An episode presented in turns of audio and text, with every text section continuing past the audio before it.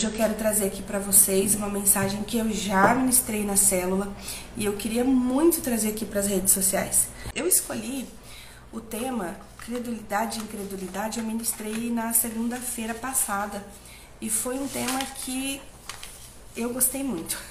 Primeiro porque eu fui uma pessoa muito incrédula na vida em vários sentidos, né? E crer em Jesus produz é, maravilhosos resultados na nossa vida não somente a nossa vida é, de fé, mas sim a todas as esferas, a todas as camadas da nossa vida. É, crer significa acreditar em Deus, acreditar em algo, né? Mas como nós estamos falando da fé, nós vamos falar em Deus, acreditar em Deus. É, eu fiz algumas perguntas para o pessoal da célula dizendo assim: Você acredita em Deus? Você crê que é salvo? Você crê que Jesus ele está presente neste lugar? E não nos surpreende quando algumas pessoas dizem que não têm certeza da sua salvação ou que não têm certeza de que Jesus está junto com ele em todos os momentos. Porque na verdade, a gente precisa aprender sobre alguns temas, a gente precisa estudar sobre eles. E quando nós estudamos a Bíblia, nós começamos a entender o que o Senhor está nos ensinando sobre crer, sobre fé. Né, em Mateus capítulo 18, versículo 20, diz assim: Porque onde estiverem dois ou três reunidos em meu nome, aí eu estou no meio deles. Então eu creio que não precisa ser somente é, face a face, mas a pessoa que estiver do outro lado, ouvindo ou vendo, ela também está presente. É diferente hoje, né? Antigamente, quando o mundo não era globalizado, quando a gente não tinha acesso a telefone, a computadores, as pessoas elas tinham que enviar cartas, é, aí depois veio o telegrama, aí depois veio né, a tecnologia com o e-mail e tudo mudou. E hoje a gente pode estar é, em um ambiente virtual e o Espírito de Deus que habita em mim, habita em você. Então, se você está ouvindo e eu estou aqui junto contigo, eu posso não estar te vendo, mas em espírito nós estamos aqui ligados ao mesmo Deus e nós cremos que Ele está presente aqui e aí onde você estiver. É, um dos benefícios daquele que crê no Senhor é aquele que crê será salvo.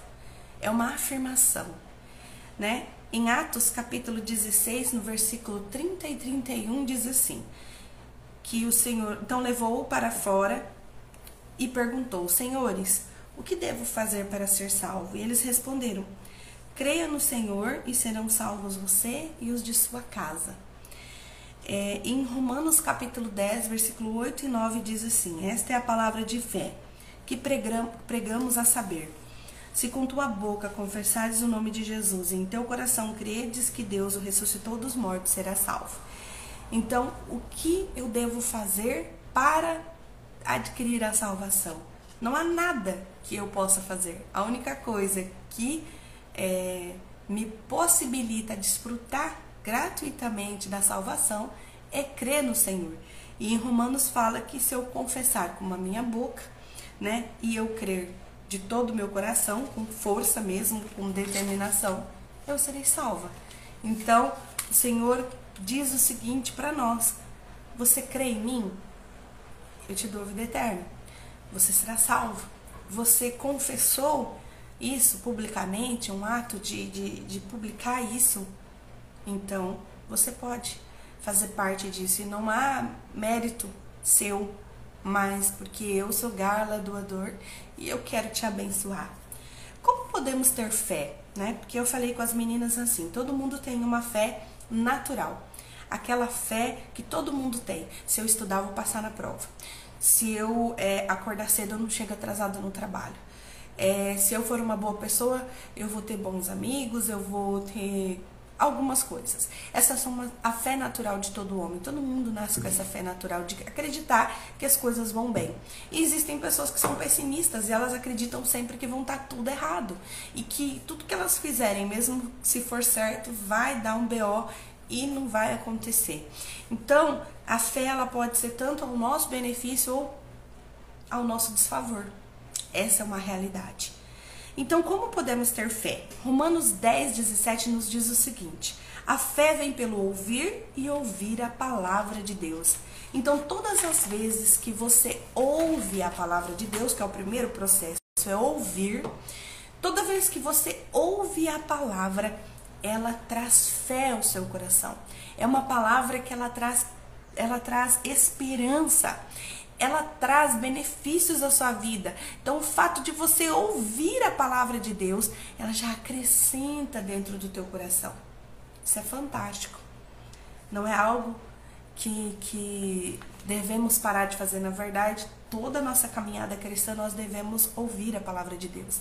Mas também, depois de um tempo que você começa a entender você já vai começar a ter os seus momentos de intimidade com o Senhor e além de ouvir, você vai ler, você vai meditar na palavra. Isso são coisas que nós vamos fazendo. Então, quando a pessoa ela conhece ao Senhor, o primeiro passo ela vai conhecer ouvindo do Senhor. Ela vai observar as pessoas, ela vai falar: ah, olha, aquela pessoa ali tem características que eu gostaria de ter ou de estar perto. Então ela vai perto daquela pessoa e aquela pessoa começa a falar do amor de Jesus, testemunhar das coisas que Deus tem feito na vida dela. E isso vai lhe acrescentando fé. E essa fé não é a fé natural, mas é a fé que crê naquilo que ainda não vimos, mas nós trazemos a existência por conta da fé. Todo mundo tem fé, né? Todos temos fé. A fé ela vem pelo ouvir mas ela se manifesta em nossas ações. A fé nos ajuda a seguir a palavra de Deus e nos ajuda a conduzir o caminho de fé. É através da fé que nós começamos a compreender a palavra de Deus e nós começamos a modificar a nossa vida. Nós começamos a, a declarar isso, as nossas ações elas dizem de acordo com a nossa fé e nós passamos a conduzir o caminho da boa palavra do Senhor em fé.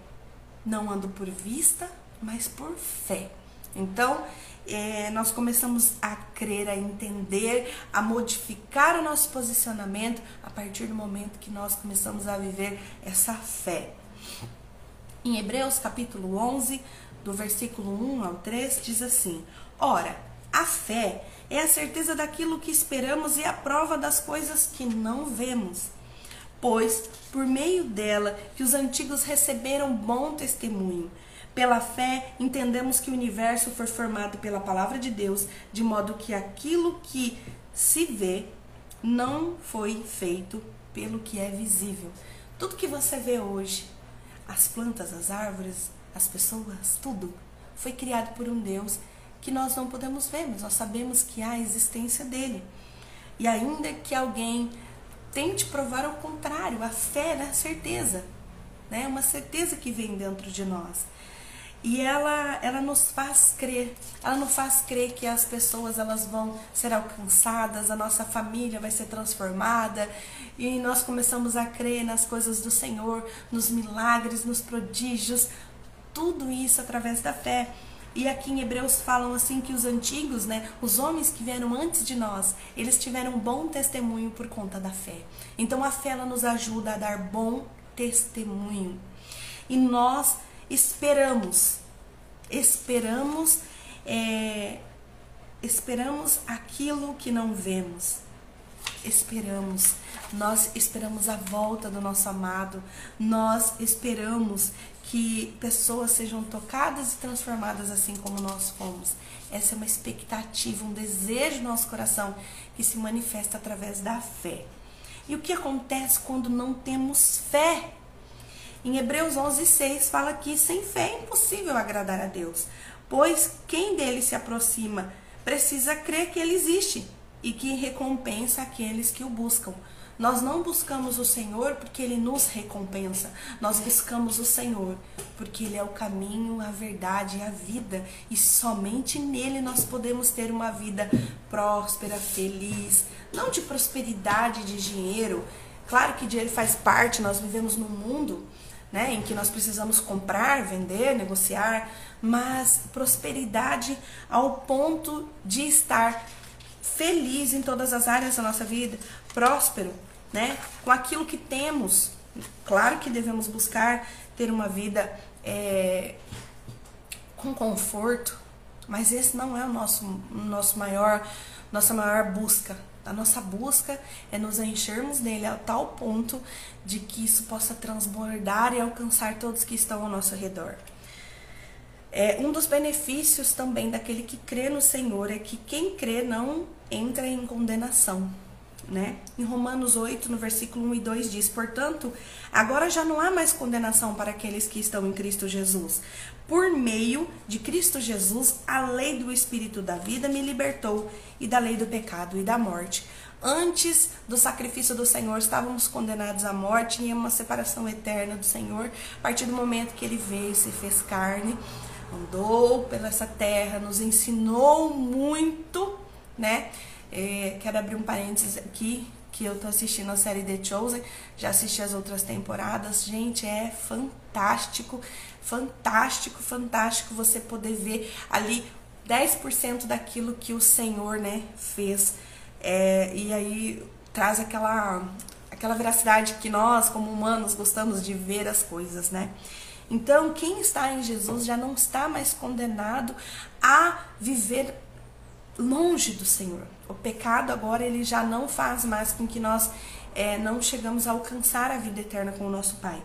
Pelo contrário, o Senhor nos libertou, Ele nos comprou com preço de sangue para que nós tivéssemos a vida eterna. Então foi um alto preço que nos garantiu que já não somos mais escravos do pecado né? O pecado, ele na vida do cristão, ele é um acidente que acontece, nós nos arrependemos e buscamos não fazer mais. Ele não pode ser uma prática constante e diária. Isso pode demonstrar que nós não estamos realmente vivendo aquilo que o Senhor tem para nós. Se isso está acontecendo, então nós precisamos repensar quem nós somos e quem nós estamos sendo como cristãos, como aqueles que seguem ao Senhor. Ter, crer também nos garante ter a vida eterna, como já disse em João 3,16, porque Deus tanto amou o mundo que deu o seu Filho unigênito para que todo aquele que nele crê não pereça, mas tenha vida eterna.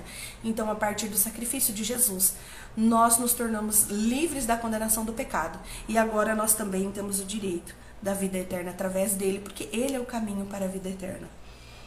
É, então, somente aquele que crê, né? Poderá desfrutar da vida eterna com o Pai. Quem crê também alcança a vida em abundância, né?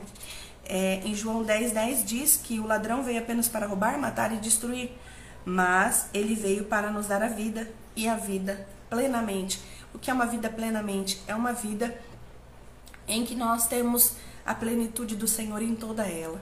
Né? O Senhor é meu pastor e de nada eu tenho falta. Eu posso estar batalhando para construir a minha vida, para poder é, prosperar em algumas áreas da minha vida, mas eu sou satisfeita com aquilo que eu tenho hoje. Eu sou grata ao Senhor pelo meu reforço, pela minha casa, é, pela igreja que eu congrego, pelos meus amigos. Eu sou grata pela família que eu tenho. Então tudo isso me faz ter mais gratidão pelo Senhor ainda, por tudo que Ele já fez na minha vida.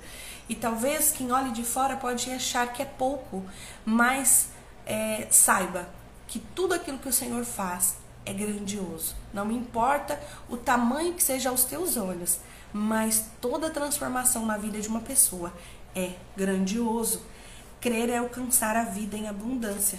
Então a gente precisa entender que quando nós estamos em Cristo, o ladrão ele não nos rouba, ele não nos mata a nossa fé, ele não nos destrói, porque agora ele não tem mais poder sobre as nossas vidas. E aí nós falamos sobre crer, né? Crer ele tem benefícios para a vida do cristão. Então crer é, traz resultados, a salvação. Aí ele vai continuar do que a gente já falou aqui, né? Além da salvação, ele traz, é, ele nos livra da condenação, ele nos garante a vida eterna e ele nos garante também é, uma vida em abundância. Mas e o outro lado da moeda? E a incredulidade? Quais são os frutos dela para a nossa vida? A incredulidade é, é a irmã gêmea da dúvida, né? Em Romanos 4,20 diz que, mesmo assim, não duvidou e nem foi incrédulo a, em relação à promessa de Deus, mas foi fortalecido em sua fé e deu glória a Deus. E que fala de Abraão, que não duvidou quando ele foi chamado ele não duvidou em relação àquela promessa grandiosa que o Senhor fez na vida dela, na vida dele. E ele foi fortalecido na fé dele e deu glória a Deus, porque ele viu a mão, as mãos do Senhor sobre a vida dele e se concretizando tudo aquilo que o Senhor tinha falado. A dúvida é o substantivo que indica estado de, de incerteza, uma hesitação entre duas coisas.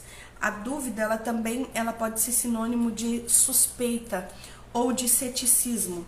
Ceticismo é aquele que não acredita em nada. Tem muita gente cética no mundo, né? Mas quando a pessoa ela encontra o Senhor, porque o Senhor ele está disponível a todos. E ela encontra o Senhor e é tocada, não tem como você ficar cético, não tem como você não crer. A incredulidade, quando você dá lado para ela, quando você começa a, a colocar as coisas como ou quem nunca conheceu ao Senhor e é incrédulo, ou aquele que já caminha, mas ah, será mesmo que é isso? Quando você fica duvidoso, quando você fica nessa, nessas, tem até um, um, uma suspeita, Ai, será que realmente isso é mesmo? Será que Deus existe? Quando você começa a dar é, atenção a esses pensamentos, quando você começa a abrir seu coração para isso, você começa a favorecer as obras do inimigo na sua vida. Em 2 Coríntios 4,4 diz assim: O Deus dessa era cegou o entendimento dos descrentes para que não vejam a luz do evangelho da glória de Cristo, que é a imagem de Deus. Então, quem que é o Deus? O Deus aqui é com letra minúscula. É Satanás, o Deus dessa era, né? É ele quem está pelo mundo aqui conduzindo todos aqueles que querem estar com ele, todos aqueles que estão com ele. Então ele cega o entendimento para que a pessoa não entenda a luz, para que ela não entenda o evangelho, para que ela não dê glória a Deus, para que ela não se torne imagem e semelhança de Cristo. Ela pode fazer o que a incredulidade na nossa vida? A incredulidade ela não tem primeiramente poder né? Você que pode ou não dar espaço para ela. E normalmente as barreiras que a gente começa a construir na nossa mente, elas iniciam no nosso pensamento, começa ali aquela setinha do inimigo contra a nossa vida, falando: olha, será mesmo que isso é de Deus? Será mesmo que Deus existe? Eu acho que você está sozinho. Sabe, ele vem aquele pensamento, você aceita o pensamento, ele vai se tornando algo na sua vida. Quando você vê aquele pensamento já se tornou algo muito grande e uma verdade, você já está agindo de acordo com aquele pensamento, você já está sentindo de acordo com aquele pensamento. Então, muitas vezes a pessoa começa a ficar incrédula às obras do Senhor porque começou a dar entendimento a um pensamento, colocando ele como verdade. Em Mateus 17, 20 diz assim: Ele respondeu, porque a fé que vocês têm é pequena. Eu asseguro que, se tivesse fé do tamanho de um grão de mostarda, poderão dizer a este monte: vá daqui para lá, e ele irá, e nada será impossível a vocês. Então, quando você tem fé, tudo se torna possível. Tem uma música que fala assim: tudo é possível ao que crê, tudo é possível para Deus.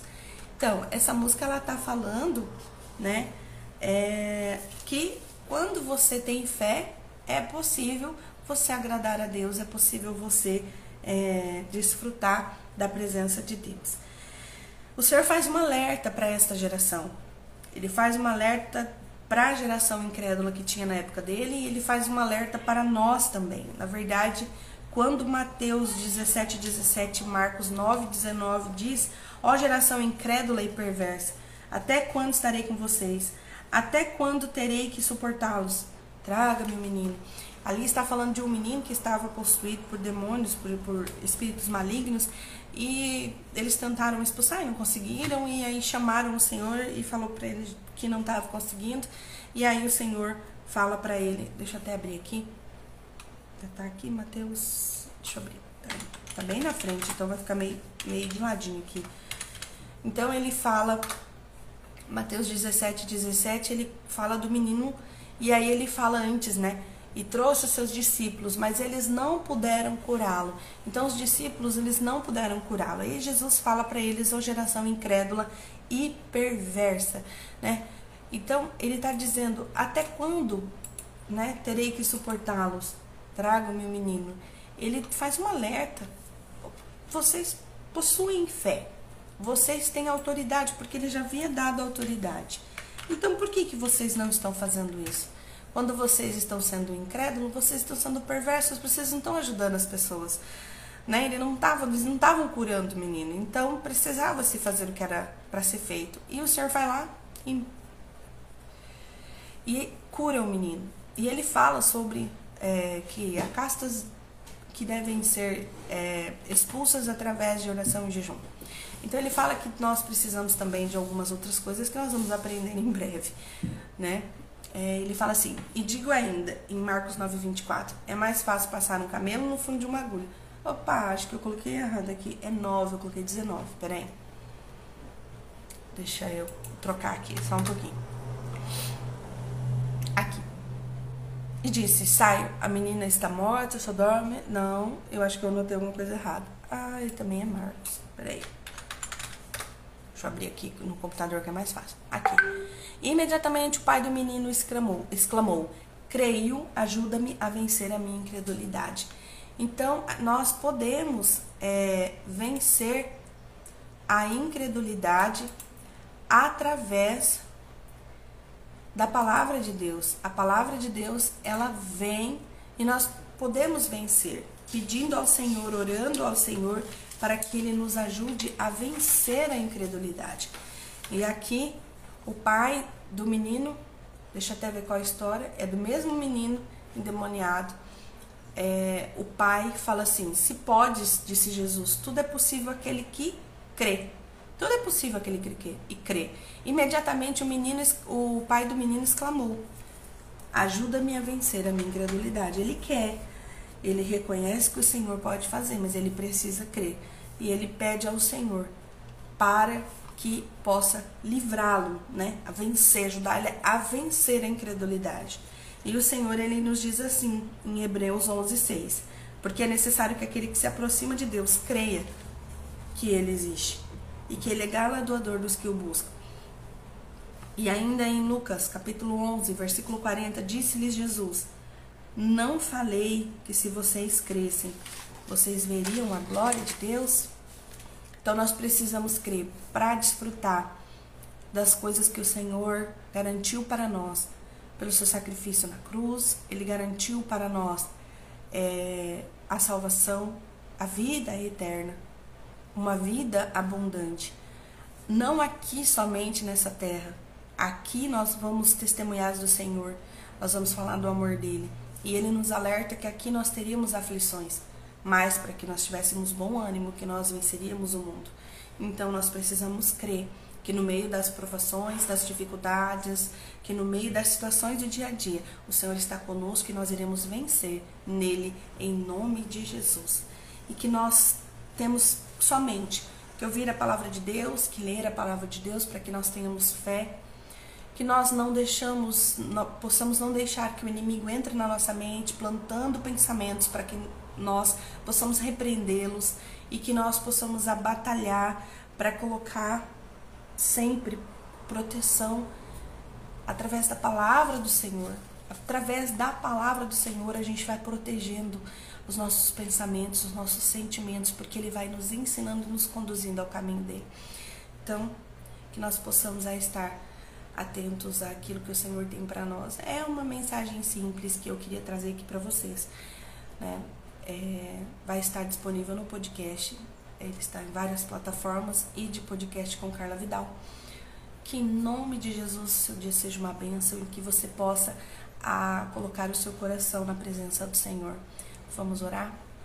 Pai, em nome de Jesus, nós nos colocamos na tua presença e pedimos ao Senhor, ó Pai, que o Senhor possa nos ajudar a vencer a nossa incredulidade.